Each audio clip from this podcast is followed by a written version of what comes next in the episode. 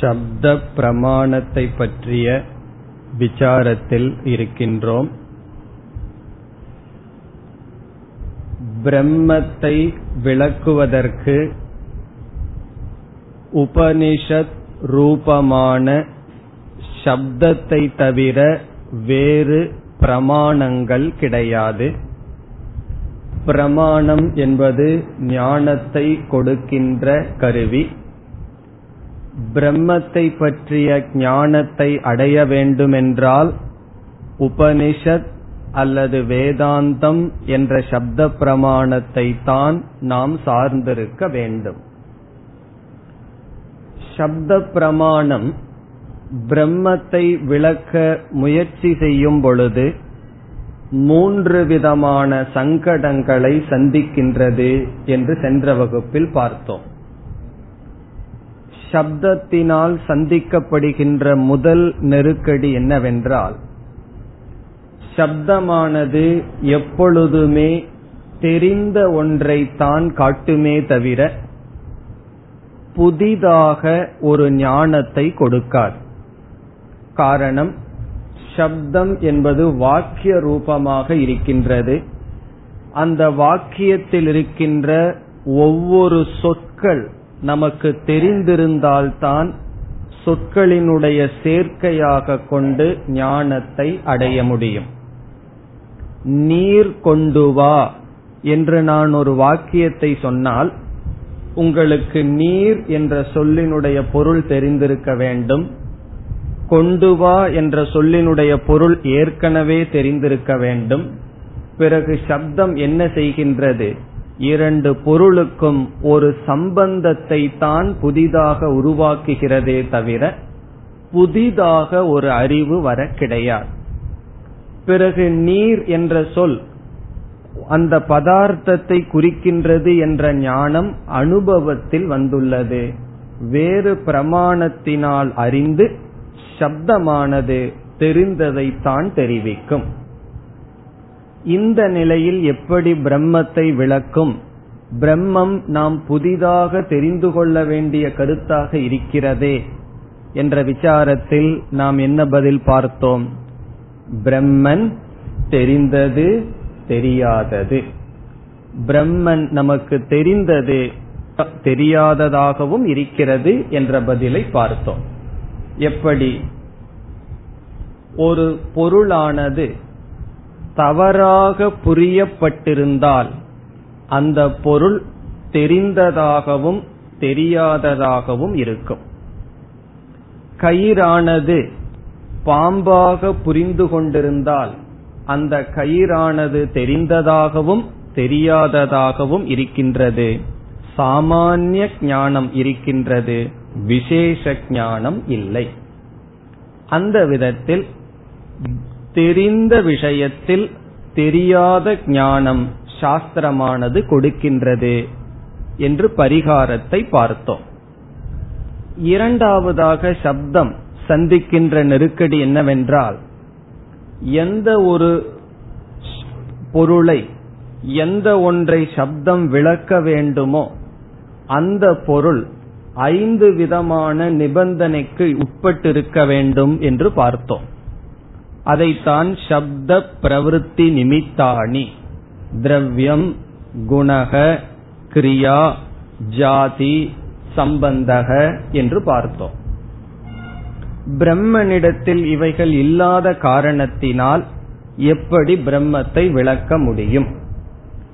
இந்த விசாரம்தான் நாம் இப்பொழுது தொடர வேண்டும். இதில் நாம் பார்த்தோம் ஒரு வாக்கியம் நேரடியான சொற்களை கொண்டு விளக்கினால் அது வாச்சியார்த்தம் என்றும் நேரடியாக விளக்காமல் அது மறைமுகமாக ஒரு அறிவை கொடுத்தால் அது லட்சியார்த்தம் என்று பார்த்தோம். வாச்சியார்த்தம் என்றால் அந்த சொல்லில் உள்ள அந்த வாக்கியத்தில் உள்ள சொற்கள் நேரடியான அர்த்தத்தின் மூலமாக நமக்கு அறிவை கொடுக்கின்றது. நம்முடைய அனுபவங்களில் சில சமயங்களில் நாம் பயன்படுத்துகின்ற சொற்களில் உள்ள அர்த்தத்தை அப்படியே எடுத்துக்கொண்டால் அந்த சூழ்நிலையில் அர்த்தம் சரியாக வராது. அப்பொழுது அந்த சொல்லால் குறிப்பிடப்பட்ட ஒன்றை நாம் விட்டுவிட்டு சொல்லிலிருந்து வேறு பொருளை எடுத்து புரிந்து கொள்கின்றோம். கங்கையில் கிராமம் இருக்கின்றது என்ற சொல்லில் கங்கை என்ற சொல் கங்கையினுடைய தீரத்தை நாம் புரிந்து கொள்கின்றோம். இப்படி ஒரு வாக்கியம் நமக்கு அறிவை கொடுத்தால் அது லக்ஷணா என்று பெயர். இதில் மூன்று லட்சணத்தில் இரண்டு லட்சணத்தை சென்ற வகுப்பில் பார்த்து முடித்தோம். ஜெகல் லக்ஷணா என்றால் அந்த சொல்லினுடைய முழு அர்த்தமும் விடப்பட்டு வேறு ஒரு பொருளை எடுத்துக்கொள்வது ஜெகத் லக்ஷணா என்பது. உதாரணம் கங்கையில் கிராமம் இருக்கிறது என்பது. அஜகல் லக்ஷணா என்றால் சிவப்பு ஓடுகிறது என்ற உதாரணத்தில் அந்த சொல்லினுடைய அர்த்தத்தை எடுத்து அது சம்பந்தமான இனி ஒன்றையும் சேர்த்தி கொள்கின்றோம். சிவப்பு குதிரை ஓடுகிறது என்று புரிந்து கொள்கின்றோம். ஆனால் வாக்கியம் என்ன? சிவப்பு ஓடுகிறது. புரிந்து கொண்டது என்ன? சிவப்பு குதிரை. இதிலிருந்து என்ன நமக்கு கிடைக்கின்றது என்றால் சொல்லானது சிவப்பு ஓடுகிறது என்ற வாக்கியமானது வாச்சியார்த்தமாக நமக்கு ஞானத்தை கொடுக்கவில்லை. அங்கு சொல்லப்படாத ஒரு பொருளை நாம் புரிந்து கொள்கின்றோம் அங்கு சொல்லப்பட்ட சொல்லுக்கு அப்பாற்பட்ட ஒரு பொருளை லட்சியார்த்தமாக புரிந்து கொள்கின்றோம் இதுவரை சென்ற வகுப்பில் பார்த்தோம். இனி அடுத்ததாக ஜெகல் அஜகல் லக்ஷணா என்பது மூன்றாவது இருக்கின்றது. அதை இப்பொழுது நாம் பார்க்க வேண்டும். ஜெகா ஜெகல் லக்ஷணா என்றால் ஒரு வாக்கியத்தில் ஒரு சொல் இருக்கின்றது. அந்த சொல்லின் ஒரு பகுதியை மட்டும் விட்டு இனி ஒரு சொல் இருக்கின்றது. அதில் ஒரு பகுதியை தியாகம் செய்து அதில் ஒரு பகுதியை எடுத்துக்கொண்டு நாம் பொருள் பார்ப்பது. சாஸ்திரத்தில் பிரசித்தமாக கொடுக்கின்ற உதாரணம் சோயம் தேவதத்தக. அவனே இவன் என்பது. அதற்கு முன் நாம் வேறொரு உதாரணம் பார்த்து மீண்டும் சோயம் தேவதத்தகக்கு போலாம். ஒருவருடைய தாயாரிடம் ஒரு நகை இருக்கின்றது தங்க நகை இருக்கின்றது. அந்த குழந்தை என்ன செய்கின்றது? தாயிடமிருந்து நகையை வாங்கி கொண்டது. இருபது வருடத்துக்கு பிறகு அந்த நகையை வேறு நகையாக அந்த குழந்தை மாற்றிவிட்டது. பிறகு அந்த நகையை எடுத்து அந்த சகோதரியிடம் காட்டுகின்றது அந்த நகை இந்த நகை என்று சொல்கிறது. அந்த பெண் என்ன சொல்கின்றால் அந்த நகை நாம் சிறு வயதில் தாயிடம் பார்த்த அந்த நகை இப்பொழுது நீ பார்க்கின்ற இந்த நகை என்று சொல்கின்றார் இப்பொழுது என்ன நடந்துள்ளது?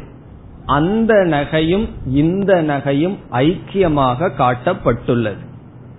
அது எப்படி சரியாகும்? இருபது வருடங்களுக்கு முன் தாயிடமிருந்த அந்த டிசைன் முழுமையாக வேறுபட்ட நகை இந்த நகையாக எப்படி மாறும் என்றால் அந்த நகை என்ற சொல்லில் இந்த நகை என்ற சொல்லில் பாதி பாதியை தியாகம் செய்து பாதியை தியாகம் செய்யவில்லை. எதைய தியாகம் பண்றோம்? தியாகம்னா விட்டு விடுகின்றோம். எதைய விடாமல் இருக்கின்றோம்? உங்களுக்கே தெளிவாக புரியும்.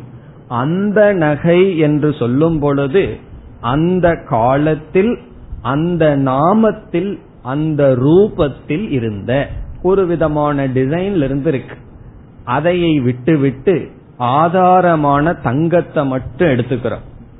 இந்த நகை என்று சொல்லும் பொழுது புதிதாக உருவாக்கப்பட்ட ரூபம். காலத்துக்கு காலம் நகையிலையும் கூட டிசைன் மாறிட்டு வருகிறது. இப்ப இந்த டிசைன் இப்பொழுது இருக்கின்ற ரூபத்தை தியாகம் செய்து இடத்தை தியாகம் செய்து தங்கத்தை எடுத்துக்கொண்டால் நமக்கு அர்த்தம் பொருந்தி வருகின்றது. அந்த நகையே இந்த நகை என்று சொல்லும் இடத்தில் இரண்டு சொற்களிலும் பகுதி பகுதியை தியாகம் செய்து பகுதி பகுதியை தியாகம் செய்யாமல் வைத்திருக்கின்றோம்.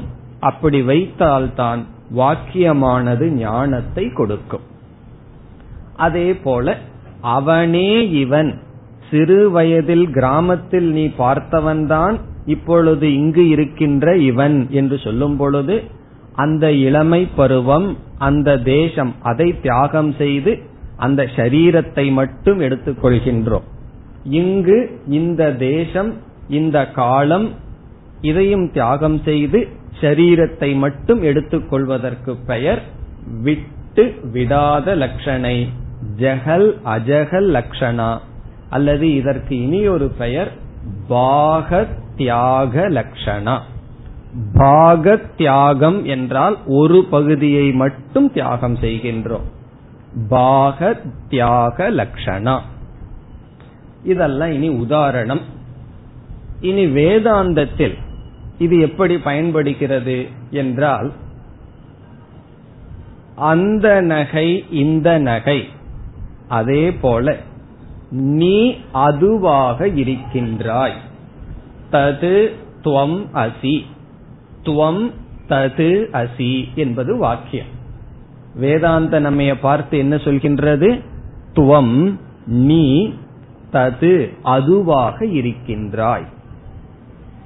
அதாவது இந்த நகை அந்த நகையாக இருக்கிறதுன்னு சொன்னா அது எப்படி இந்த நகை அந்த நகையாக முடியும்னு நாம் கேள்வி கேட்பதில்லை புரிந்துள்ளோம். அதே போல நீ அதுவாக ஈஸ்வரனாக இருக்கின்றாய். இதில் துவம் என்பது ஜீவாத்மாவை குறிக்கிறது நீ என்ற சொல் தது என்பது ஈஸ்வரனை குறிக்கின்ற எப்படி ஜீவனும் ஈஸ்வரனும் ஒன்றாக முடியும்?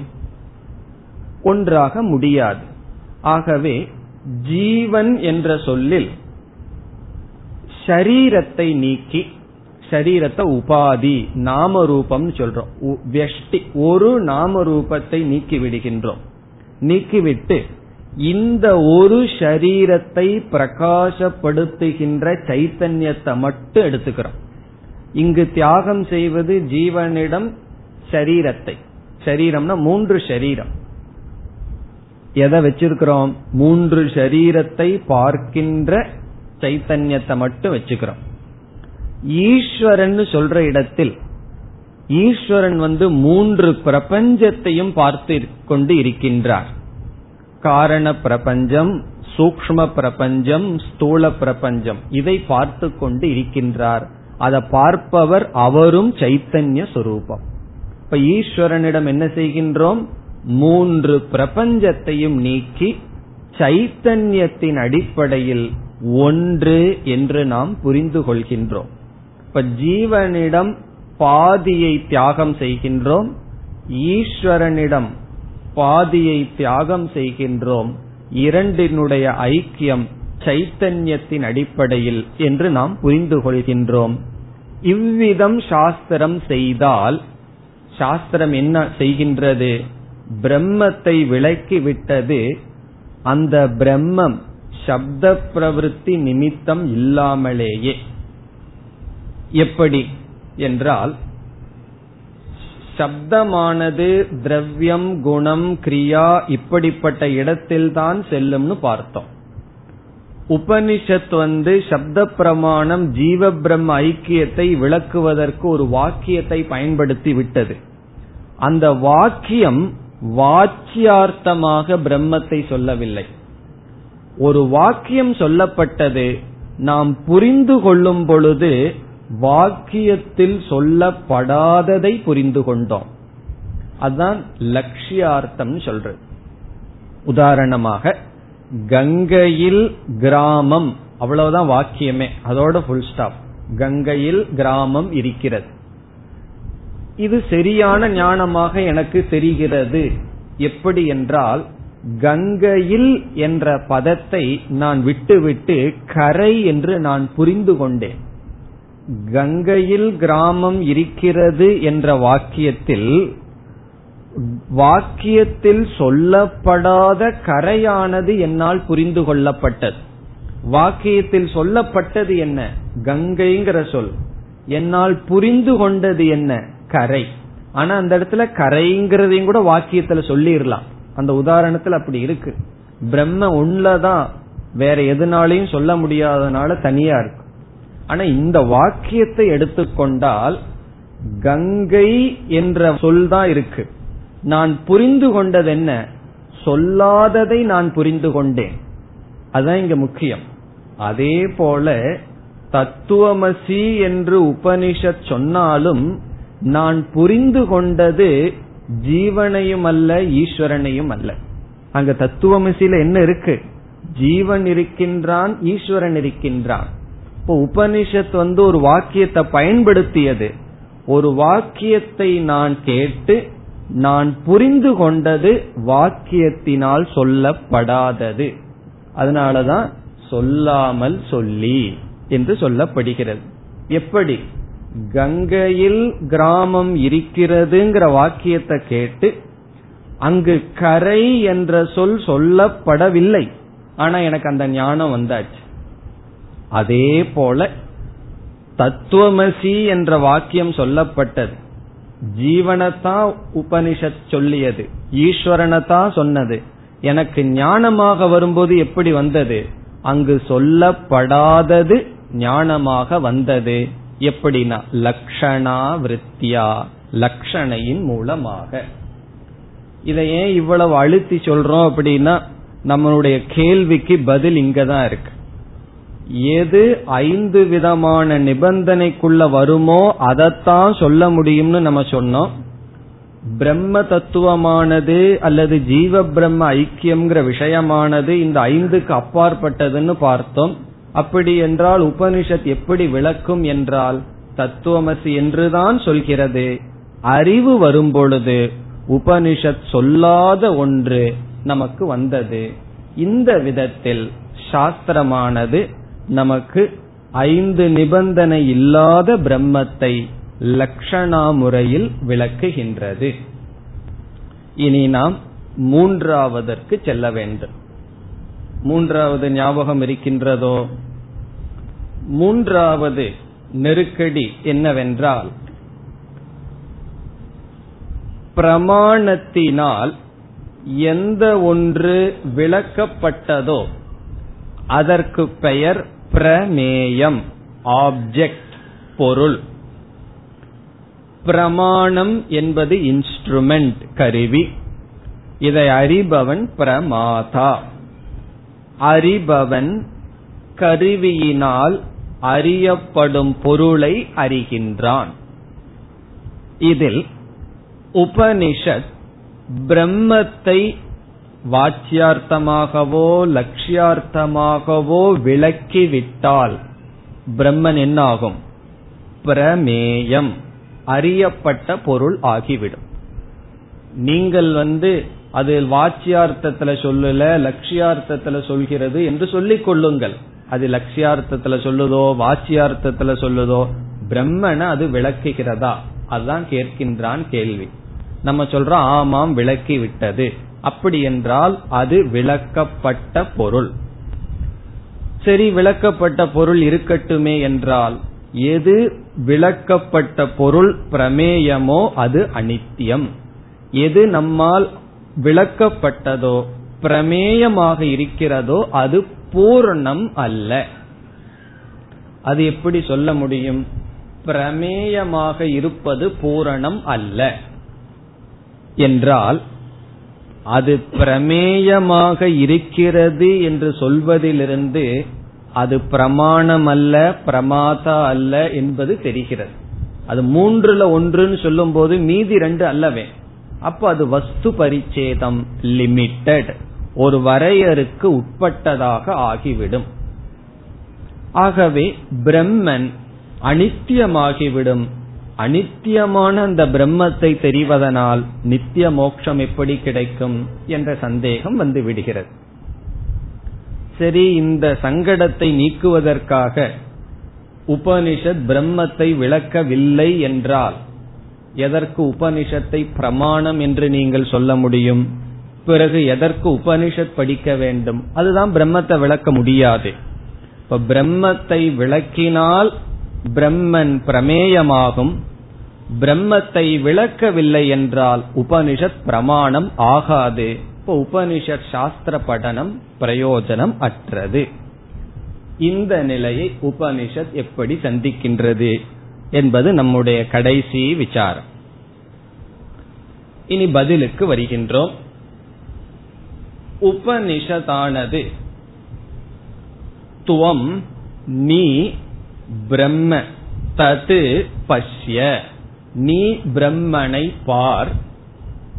நீ பிரம்மனை தெரிந்துகொள் என்று உபதேசம் செய்யவில்லை.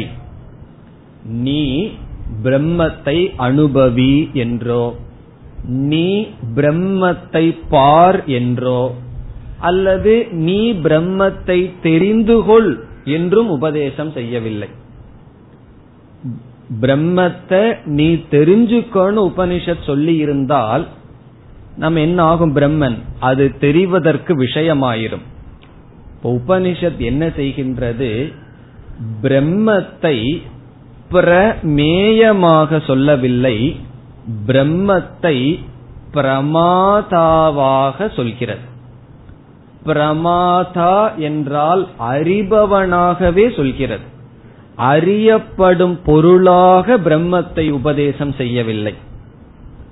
பிரம்மத்தை பற்றி உபதேசம் செய்யும் பொழுது அறியப்படும் பொருளாக நீ அறிந்து கொள்ள வேண்டும் என்று சொல்லவில்லை. பிறகு என்ன சொல்கிறது? தது துவம் அசி என்று சொல்கிறது. இதனுடைய வேறுபாடு புரிகின்றதோ? நீ பிரம்மத்தை தெரிந்துகொள் என்று சொல்லவில்லை. நீ பிரம்மனாக இருக்கிறாய் என்று சொல்கிறது. தது துவம் அசின்னு என்ன அர்த்தம்? நீ பிரம்மனாக இருக்கிறாய். இந்த வாக்கியத்தை யார் கேட்டுக்கொண்டிருக்கின்றானோ நீ கேட்டுக்கொண்டு இருக்கின்றாய் உபனிஷத் நம்ம கிட்ட பேசுது. நான் வந்து உனக்கு ஒரு வாக்கியத்தை சொல்றேன். அந்த வாக்கியத்தை நீ கேட்டுக்கொண்டிருக்கின்றாய். கேட்டுக்கொண்டிருப்பவன் யார்? பிரமாதா. கேட்பவன் அந்த கேட்பவனிடம் துவம் தது அசி என்று சொல்கிறது. நீ பிரம்மனாக இருக்கிறாய். உபனிஷத் வந்து நீ அந்த பிரம்மத்தை பார் என்று சொல்லி இருந்தால் என்ன ஆயிருக்கும்? நீ வேறு பிரமாதா பிரம்மன் பிரமேயம் ஆயிரும் ஆனால் உபனிஷத் என்ன செய்கின்றது? பிரமேயமாக பிரம்மத்தை சொல்லாமல் பிரமாதாவாக உபதேசம் செய்கிறது. இதிலிருந்து என்ன கிடைக்கின்றது? பிரம்மன் பிரமேயமாக இல்லை. இதோட நம்முடைய பிரச்சனை தீரல. இதுக்கு அப்புறம் என்னன்னா அப்படி என்றால் பிரம்மன் பிரமாதா என்று நீங்கள் கூறினாலும் பிரமேயம் பிரம்மன் அல்ல பிரமாணம் பிரம்மன் அல்ல அதுவும் வரையறுக்கு உட்பட்டதாகிறதே. பிரமேயம் என்றால் திருப்புட்டி. மூன்று விதமான டிவிஷனுக்குள்ள ஒண்ணுன்னு சொன்னா பிரமேயம் சொல்வதற்கு பதிலா பிரமாதான் சொல்கிறீர்களே அறியப்படும் பொருள் வரையறுக்கு உட்பட்டது என்றால் அறிபவனும் வரையறுக்கு உட்பட்டவன் தானே என்ற சந்தேகம் வரும் பொழுது அடுத்தபடியாக உபனிஷத் என்ன செய்கின்றது? நீ பிரமாதாவும் அல்ல என்று நிஷேதம் செய்கிறது. இப்ப ரெண்டு ஸ்டெப்ல உபனிஷத் இந்த சங்கடத்தை நீக்குகிறது. முதல் ஸ்டெப் என்ன செய்கின்றது? உன்னை பிரமாதா பிரம்மத்தை பிரமாதா அறிபவன் என்று சொல்கிறது. இரண்டாவது படியாக அறிபவனும் அல்ல என்று சொல்லி விட்டு விடுகிறது. இப்ப என்ன ஆகும்னா அறிபவன் சொன்னதிலிருந்தே அறியப்படும் பொருள் அல்ல. நீ அறிபவனும் அல்ல என்று சொன்னால் என்ன எஞ்சி இருக்கின்றது? அறிவு சொரூபம் எஞ்சி இருக்கின்றது. இந்த விதத்தில் உபனிஷத் பிரம்மத்தை விளக்குகின்றது. இப்ப ரெண்டு ஸ்டெப் என்ன? முதல் ஸ்டெப் முதல் படி தத்துவமசி என்ற வாக்கியத்தில் பிரம்மத்தை பிரமாதா பிரமாதான அறிபவன். அறிபவனாகவே சொல்கிறது. அறியப்படும் பொருளாக பிரம்மத்தை அறிமுகப்படுத்தவில்லை. இரண்டாவது படி அறிபவனும் அல்ல என்று சொல்கிறது. அதெல்லாம் எங்க சொல்லுது எப்படி சொல்லுது நாம பார்க்க போறோம். இந்த உபனிஷத்திலேயே பார்க்க போறோம். நாந்த பிரக்யம் ந பகிஷ் பிரக்ஞம்ங்கிற இடத்துல எல்லாம் நம்ம பார்க்க இருக்கின்றோம். நீ அறிபவனும் அல்ல அறியப்படும் பொருளும் அல்ல. நான் எப்படி அறிபவனும் அல்ல என்றால் நான் எப்பொழுது அறிபவன் அறியப்படும் பொருள் இருக்கும் வரை நான் அறிபவன். அறியப்படும் பொருள் இல்லைன்னு சொல்லி நிரூபிச்சுட்டா நான் அறிபவன்கிறது நிரூபிக்கப்பட்டது ஆகிறது அதனாலதான் கஷ்டப்பட்டு இந்த உபனிஷத்துல இந்த பிரபஞ்சம் மித்தியா என்று நிலைநாட்ட போகின்றோம். இந்த உலகம் வெறும் தோற்றம் பொய் இல்லைன்னு சொல்லி நிரூபிச்சிட்டோம்னு வச்சுக்கோமே இல்லாத ஒன்ன யார் பார்க்கிறார்கள்? இல்ல உலகம் பொய்யாக இருக்கிறதுனா சரி பொய்யாக இருக்கின்றதை பார்ப்பவன் உண்மையா பொய்யா? பொய்யாக இருப்பதை பார்ப்பவனும் பொய் காரணம் இருக்கிறது பொய் தானே இந்த விதத்தில் இருமை இல்லை என்று உபனிஷத் சொல்வதிலிருந்து பிரமாதாவும் நீ அல்ல. பிரம்மன் பிரமாதா அல்ல என்று நமக்கு கிடைக்கிறது. எப்படி தத்துவமசின்னு சொன்னதற்கு பிறகு நீ அறிபவனும் அல்லன்னு எப்படி நமக்கு கிடைக்குதுன்னா அறியப்படும் பொருளை இல்லாம பண்ணிருது உபனிஷத். அறியப்படும் பொருள் இல்லைன்னு சொன்னா அறிபவன் ஏது? பிறகு என்ன இருக்கான்னா அறிவு சொரூபம். இப்ப நான் அறிபவனும் அல்ல அறியும் கருவியும் அல்ல அறியப்படும் பொருளும் அல்ல அறிவு சொரூபம் என்று உபனிஷத் நிலைநாட்டுகின்றது. இந்த விதத்தில் சப்த பிரமாணத்தை பற்றி நாம் முகவுரையை முடித்துக்கொண்டு அடுத்த கருத்துக்கு செல்ல வேண்டும். இதுவரை பார்த்ததை சுருக்கமாக ஞாபகப்படுத்திக் கொண்டால் பிரம்மத்தை விளக்குவதற்கு சப்தம் என்பது பிரமாணம். முதலில் சப்தத்தை இரண்டாக பிரித்தோம். துவன்யாத்மகம் வர்ணாத்மகம்.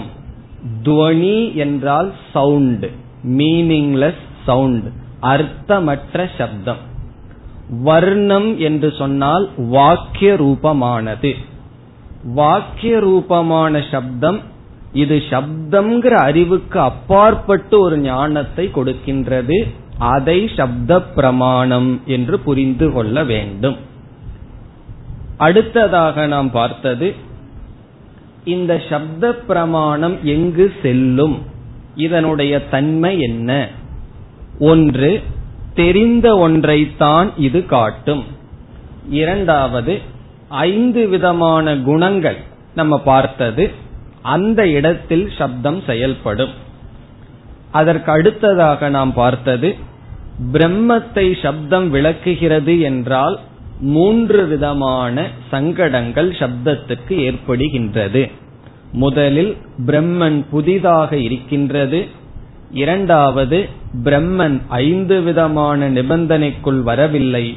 மூன்றாவது அது விளக்கப்பட்டால் அறியப்பட்டதாகி பிரமேயமாகிவிடும்.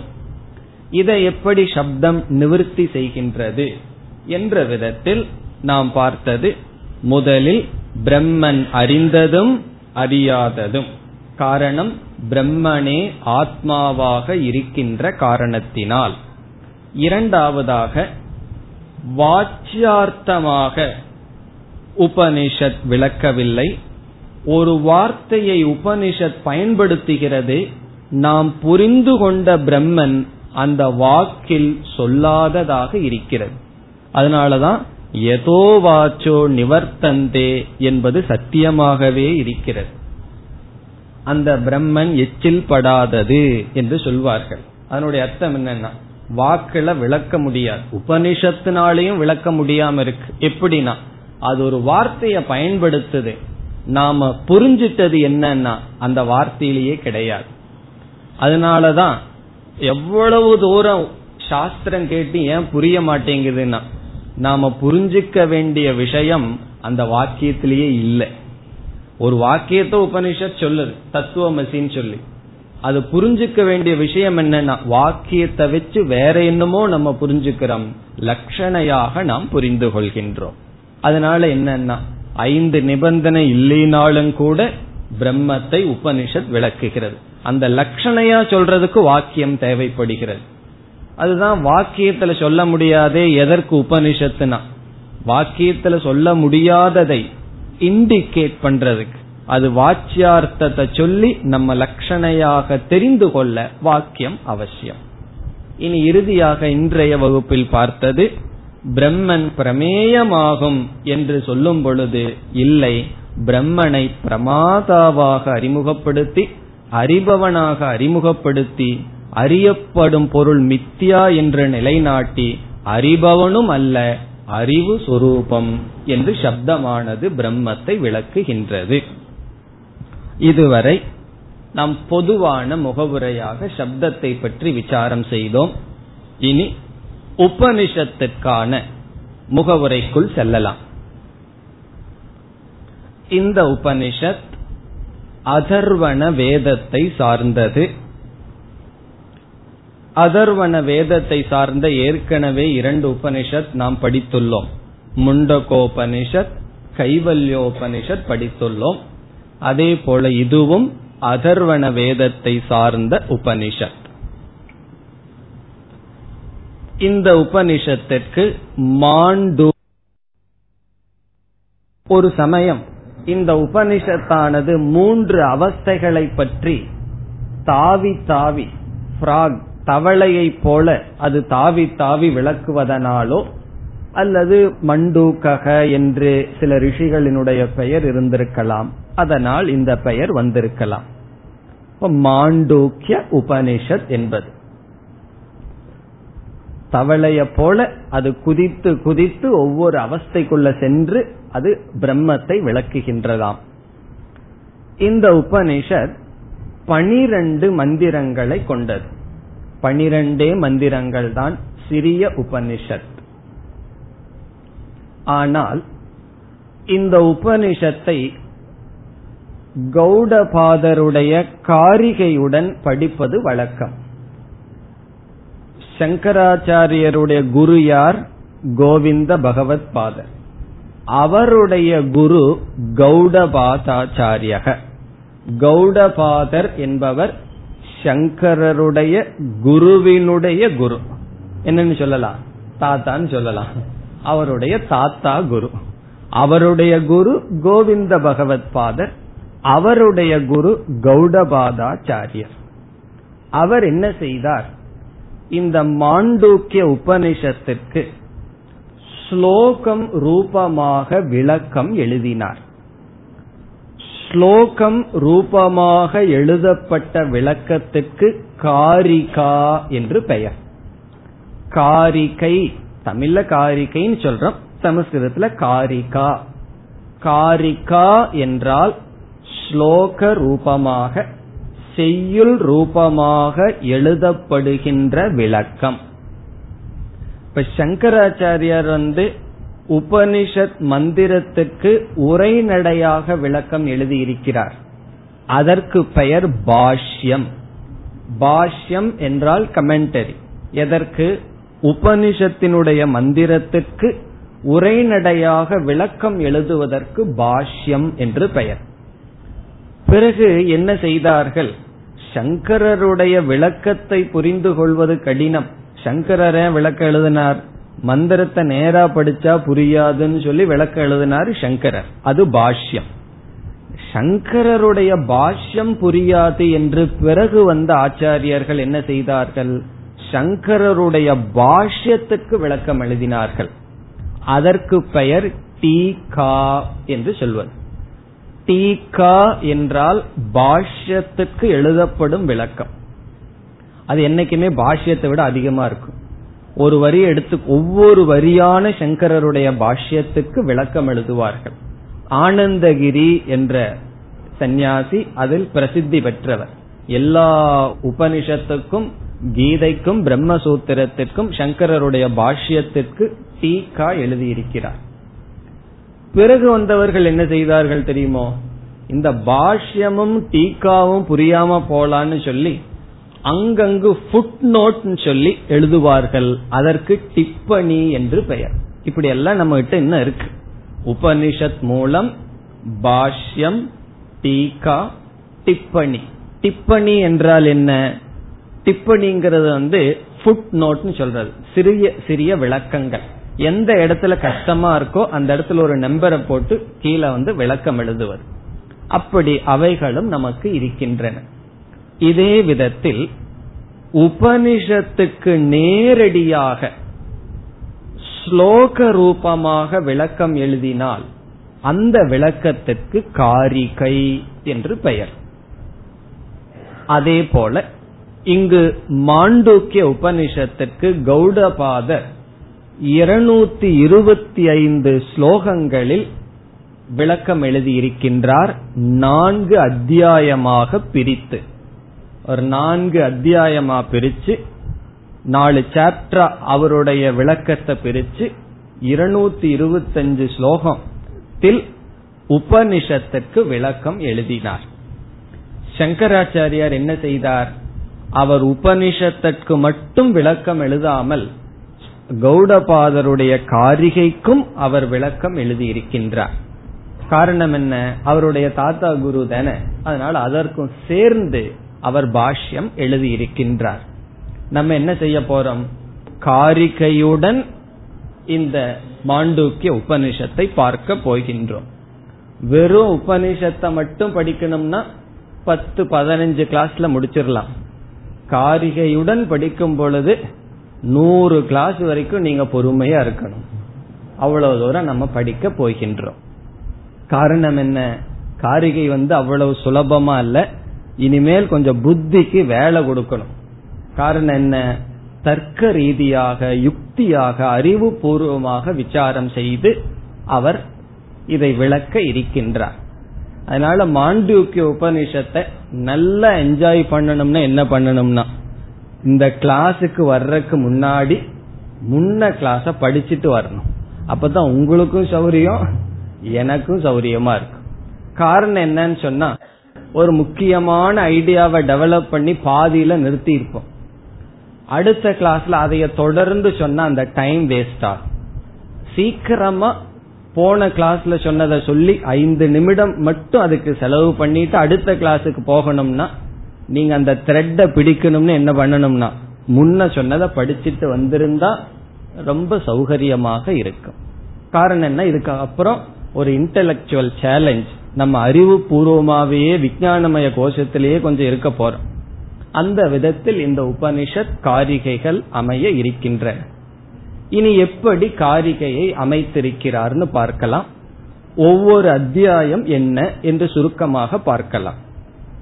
முதல் அத்தியாயத்துக்கு ஆகம பிரகரணம் என்று பெயர். பிரகரணம்னா சாப்டர் ஆகம பிரகரணம். இந்த நாலு அத்தியாயத்தினுடைய பெயரும் சுருக்கமான அர்த்தத்தை பார்த்துட்டு பிறகு உபநிஷத்திற்குள் செல்லலாம். ஆகமம் என்றால் வேதத்துக்கு இனி ஒரு பெயர். வேதத்துக்கு இனி ஒரு பெயர் ஆகமக. அது எதற்கு ஆகமம்னு பெயர் என்றால் பரம்பரையா ஆகதம் இது ஆகமக. பரம்பரையா என்றால் குரு சிஷ்ய பரம்பரையுடன் ஆகதம் வந்துள்ளது. ஆகமகன்னா பரம்பரையாக வந்துள்ளது. அது ஆகமக. சைவ ஆகமம் என்றெல்லாம் பல ஆகமங்கள் இருக்கின்றது. அவர்களும் சொல்லுவார்கள் இது அனாதி பரம்பரையாக வந்தது என்று. அப்படி ஒரு ஆகமம் சொன்னா சைவத்தை மட்டும் குறிக்கின்ற அர்த்தமும் இருக்கின்றது. பொதுவான பொருள் வேதம். எது பரம்பரையா வந்ததோ அது ஆகமம். இப்ப கௌடபாதர் என்ன பண்ணியிருக்கார்? இருநூத்தி இருபத்தஞ்சு ஸ்லோகத்தை எடுத்து நாலு அத்தியாயமா பிரிச்சு இந்த உபனிஷத்துக்கு விளக்கு எழுதியிருக்கார். அதுல முதல் அத்தியாயத்துக்கு அவர் கொடுத்த தலைப்பு ஆகம பிரகரணம். இதில் என்ன செய்கின்றார்? உபனிஷத் சொல்லப்பட்டு உபனிஷத்துக்கு இடையில் இடையில் இவருடைய காரிகைகள் வரும். உதாரணமாக முதலில் ஆறு உபனிஷத் மந்திரங்கள் வரும். அதற்கு பிறகு என்ன செய்வார்? இந்த ஆறு மந்திரங்களை சுருக்கமாக சில காரிகைகள் உடன் விளக்குவார். அதுக்கப்புறம் ஏழாவது மந்திரம் வரார். முதல்ல நம்ம ஆறு மந்திர உபனிஷத் மட்டும் பார்க்க போறோம். அதற்கப்புறம் காரிகை கௌடபாதர் வந்து ஆறு மந்திரத்தை விளக்குவார் சில ஸ்லோகங்களில். அதற்கு பிறகு ஏழாவது உபனிஷத் மந்திரம் வரும். அதற்கு பிறகு காரிகை வந்துவிடும். சில காரிகைகளுடன் அதை விளக்குவார். அதற்கு பிறகு எட்டாவது மந்திரத்திலிருந்து கடைசி மந்திரம் வரை உபனிஷத் வரும். அதற்கு பிறகு காரிகை வரும் என்று முதல் அத்தியாயத்தில் நாம் உபனிஷத்தும் காரிகையும் மாற்றி மாற்றி பார்க்க இருக்கின்றோம். அவரே பிரிச்சு வச்சிருக்கார். இந்த மந்திரம் வரைக்கும் ஓடட்டும் அதற்கப்புறம் நம்ம வரலாம் அப்படின்னு சொல்லி. இப்ப முதல் இதுல என்ன ஆயிரும்னா காரிகை உபனிஷத்தினுடைய சேர்க்கை முடிந்துவிடும். முதல் அத்தியாயத்திலேயே உபனிஷத்தை முடித்து விடுவோம். இரண்டு மூன்று நான்கு உபனிஷத் இல்லாமல் இவராக எழுதிய விளக்கங்கள். ரெண்டாவது அத்தியாயம் மூணாவது அத்தியாயம் நாலாவது அத்தியாயத்துக்கு போனோம்னா உபனிஷத்தே வராது. உபனிஷத் பனிரெண்டு மந்திரத்தை முதல் அத்தியாயத்துக்குள்ளே அவர் பிரிச்சிருக்கார். பிரிச்சு ஆங்காங்கு காரிகையை எழுதி முடித்து விடுகிறார். அந்த விதத்தில் ஆகம பிரகரணத்துல நம்ம என்ன பார்ப்போம்? உபனிஷத்தை பார்ப்போம். காரிகை இடையில வரும் பிறகு உபனிஷத் வரும் காரிகை வரும். இப்படி நாம் பார்க்க இருக்கின்றோம். இதில் இவர் என்ன செய்கின்றார்? இவருடைய சொந்த விதமான எந்த விதமான எண்ணமும் அதிகமாக கொடுக்காமல் உபனிஷத்தையே விளக்குகின்றார். உபனிஷத்துல சொல்லாத சில கருத்துக்களை சப்ளை பண்ணாலும் இவருடைய கவனம் என்னன்னா இந்த பனிரெண்டு மந்திரங்களை விளக்குவதில் தான் இவருக்கு தாத்பரியம் கவனம் இருக்கின்ற. இந்த பனிரெண்டு மந்திரத்தை இருபத்தி ஒன்பது ஸ்லோகத்துடன் முதல் ஆகம பிரகரணத்தில் அவர் விளக்குகின்றார். அதனால என்னன்னா இந்த நான்கு சாப்டர்ல உபனிஷத்தை ஒன்று கலந்து விடுகிறது. முதல் ஆகம பிரகரணத்துல நம்ம பிரிச்சு பார்க்க போறதில்ல. முதல்ல பனிரெண்டு மந்திரத்தையும் பார்த்துட்டு காரிகை பார்க்க போவதில்லை. சேர்ந்து சேர்ந்து பார்க்க இருக்கின்றோம். இனி அடுத்ததாக இரண்டாவது அத்தியாயத்திற்கு வந்தால் உபனிஷத் முடிவடைந்துவிடும். இவர் இவருடைய கருத்தை இவர் கூறுவார். இரண்டாவது அத்தியாயத்திற்கு வைதத்திய பிரகரணம் என்று பெயர். வைதத்திய பிரகரணம். விததம் என்றால் பொய் என்று பொருள். விததம் என்றால் பொய் அல்லது மித்யா. வைதத்தியம் என்றால் பொய்யாக இருக்கின்ற தன்மை. ஆகமத்தை முடிச்ச உடனே பொய்யில போய் இறங்குறார். என்ன செய்ய போறார்? இந்த பிரபஞ்சம் மித்தியா என்று நிலைநாட்ட போறார். அறிவு பூர்வமா யுக்தி பூர்வமாக இந்த பிரபஞ்சம் எப்படி பொய் என்பதை நிலைநாட்டுவதற்கே ஒரு முழு அத்தியாயம். அதுல எல்லாம் இந்த உலகம் எந்த விதத்தில் அது பொய்யாக இருக்க முடியும்? என்ன பல சந்தேகங்கள் நமக்கு வரலாம். அதையெல்லாம் நீக்கி உலகத்தினுடைய மித்தியாத்துவத்தை நிலைநாட்டுகின்றார் இரண்டாவது அத்தியாயத்தில். இனி மூன்றாவது அத்தியாயம் அத்வைத பிரகரணம். இது உங்களுக்கே தெரியும். அத்வைத பிரகரணம்னு சொன்னா இதுல எதை நிலைநாட்டுகின்றார்? அத்வைதத்தை நிலைநாட்டுகின்றார். பிரம்ம அத்வைதம் ஏகம் என்பதை நிலைநாட்டுகிறார். அதாவது பிரம்ம சத்தியம்ங்கிறத மூன்றாவதுல நிலைநாட்டுறார். வெறும் சத்தியம்னு சொன்னா போதும். அத்வைதம்னு நிலைநாட்ட போறார் ஒரு முழு அத்தியாயம். இரண்டாவது அத்தியாயம் ஜெகன் மித்தியா என்பதை நிலைநாட்டுவார். இனி நான்காவது பெரிய அத்தியாயம் அலாத சாந்தி பிரகரணம் இதில் என்ன செய்கின்றார்? அத்வைதத்திற்கு எதிராக இருக்கின்ற வாதங்களை எடுத்து நிராகரணம் செய்து மீண்டும் அத்வைதத்தை நிலைநாட்டுவார். இப்ப நான்காவது இதுல மற்ற வாதங்களை எடுத்துக்கொள்வார். சாங்கியம் யோகம் புத்த மதம் என்ற மற்ற வாதங்களை எடுத்துக்கொண்டு காரணம் என்ன? ஜெகன் மித்தியா பிரம்ம அத்வைதம்னு சொன்னா உடனே நமக்கு எதிரிகள் ரொம்ப பேர் வந்து விடுவார்கள். மதவாதிகள் எல்லாம் வந்து அது எப்படி உலகத்தை பொய்ன்னு சொல்ல முடியும்? எப்படி பிரம்மன் ஒன்று அத்வைதம் சொல்வீர்கள்னு சொல்லி அவர்கள் வாதங்கள் நமக்கு வரும். நம்ம சரியா புரிஞ்சிருந்தாலும் எதிர்த்து யாராவது சொன்னா நமக்கு பயம் வந்துடும் ரொம்ப வருஷம் படிச்சுட்டு திடீர்னு யாராவது வந்து அது கிடையாது பொய்ன்னு சொன்னா நமக்கு வந்து நம்மளுடைய அறிவு கொஞ்சம் அசைக்கப்பட்டு விடும். அசைக்கப்படக்கூடாதே. அதனால அவர் வந்து சேலஞ்சுக்கு ரெடியா நிப்பார். யாரெல்லாம் எதிர்த்து வருகிறார்களோ அவர்களையெல்லாம் அவர்களுடைய வாதத்திலேயே அவர்களை நீக்குவார். நீக்கி நான்காவது அத்தியாயத்திலும் அவர் பிரம்ம சத்தியம் ஜெகன் மித்யா என்பதை நிலைநாட்டுவார்.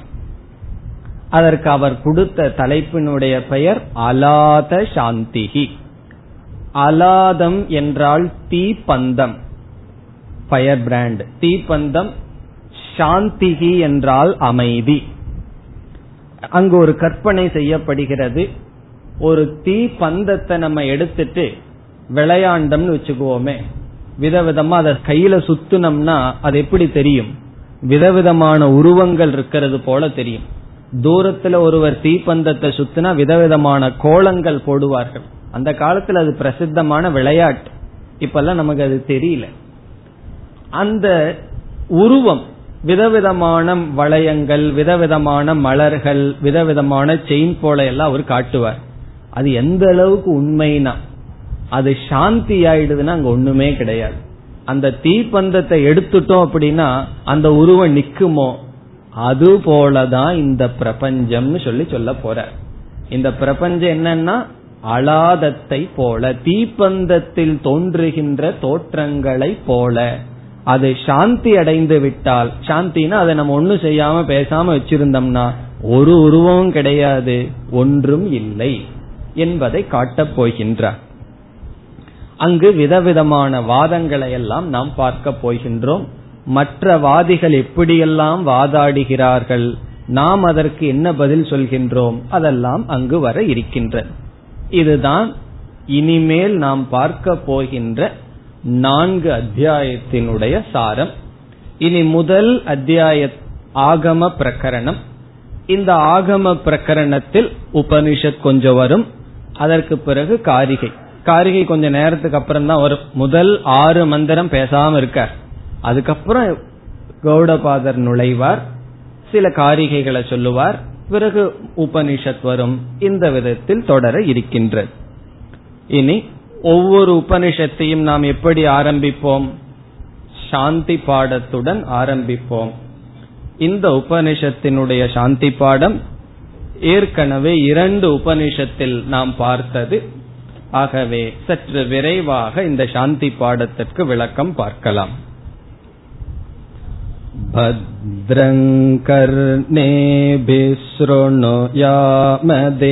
भद्रङ्कर्णेभिसृणुयामदेवाः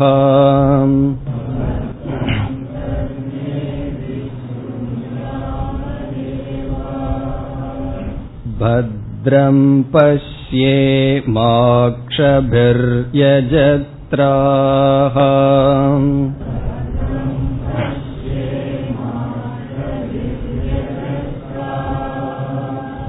स्थिरैरङ्कैस्तुष्टुवागुंसस्तनोभिः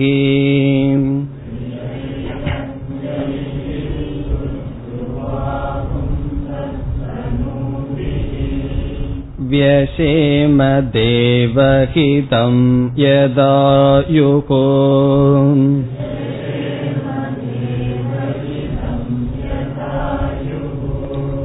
स्वस्ति न इन्द्रो वृद्धश्रवाः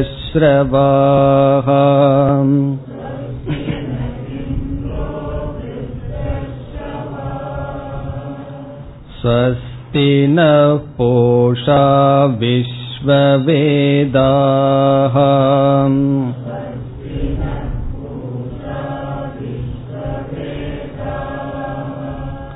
स्वस्ति नस्तार्क्ष्यो अरिष्टनेमिः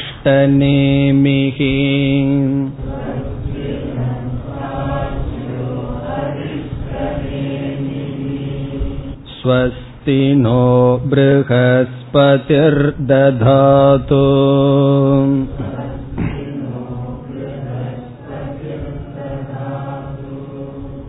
ॐ शान्ति शान्ति शान्तिः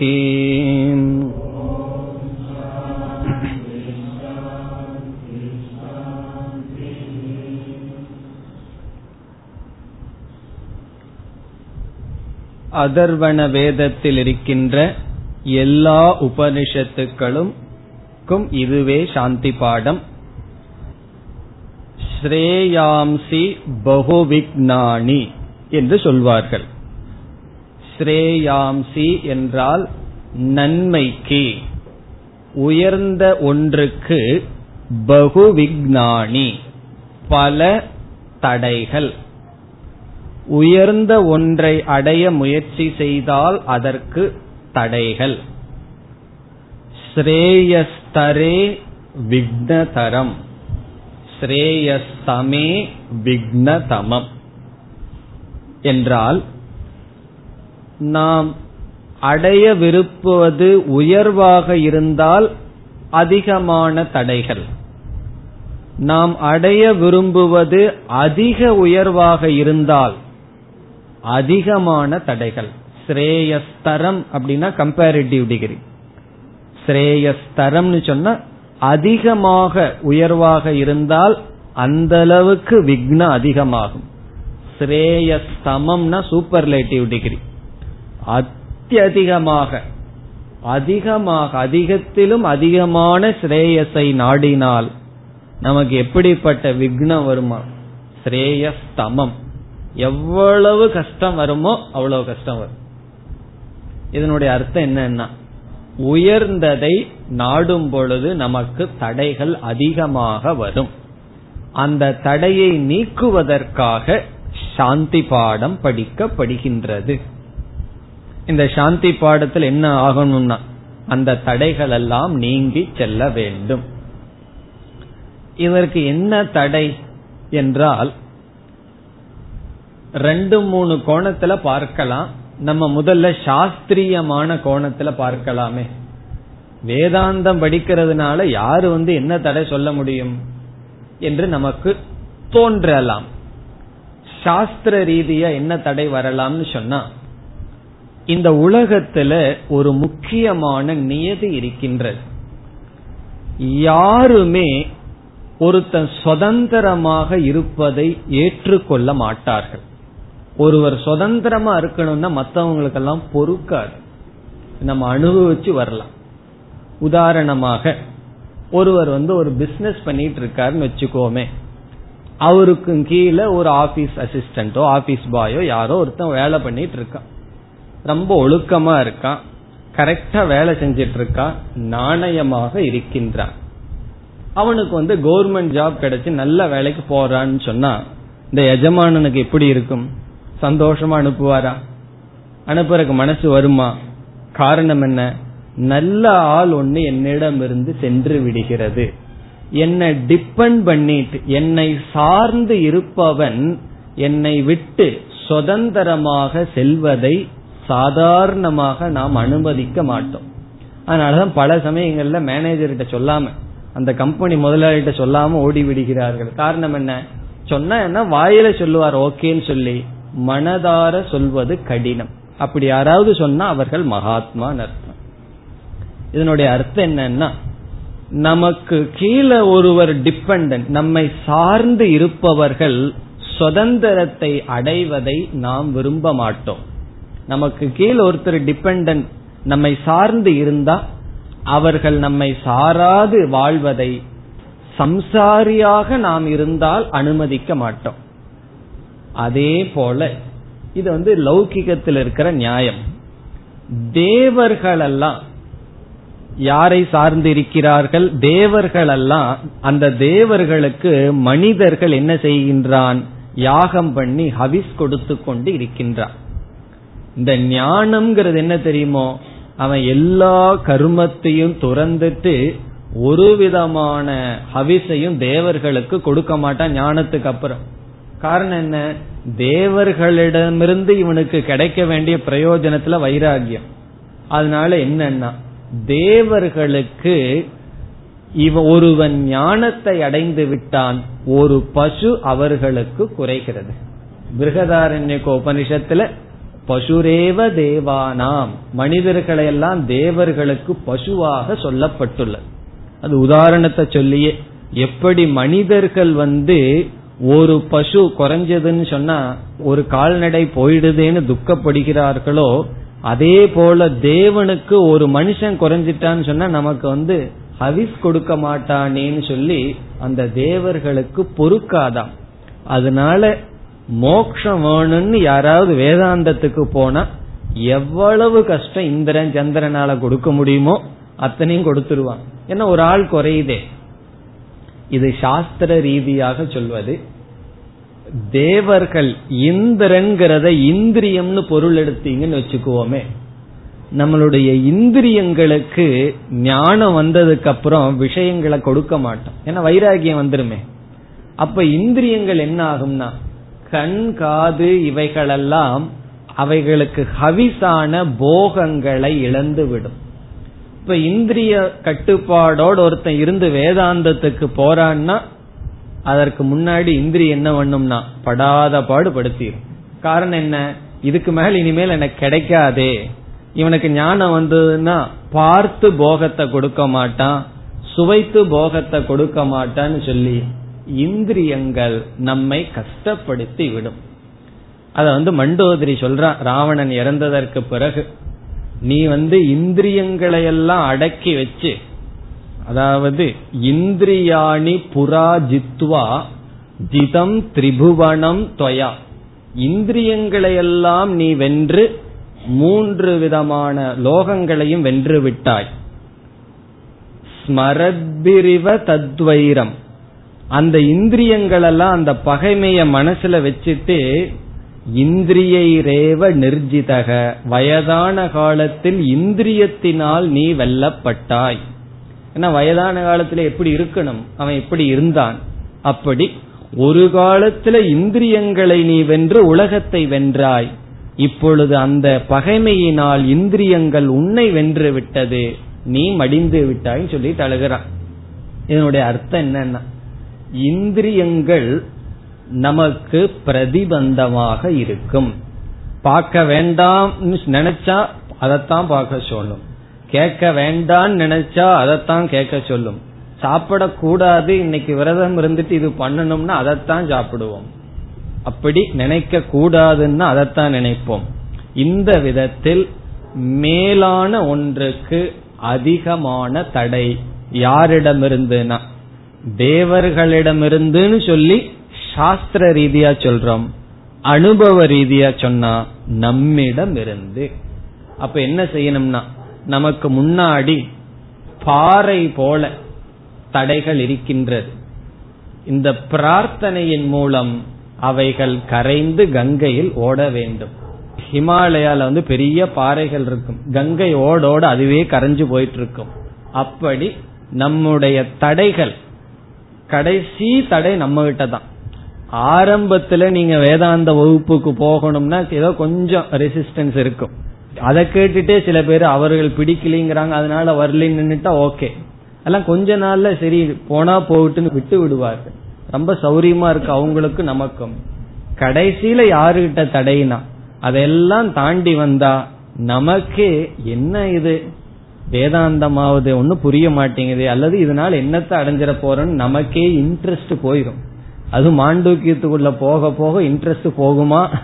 வளருமான்னு எனக்கு தெரியல பார்ப்போமே.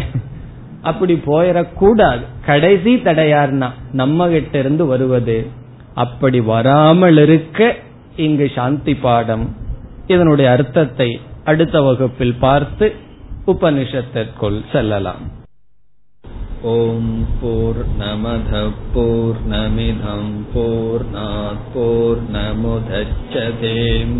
पूर्णस्य पूर्णमादाय पूर्णमेवावशिष्यते ॐ शान्ति शान्ति शान्तिः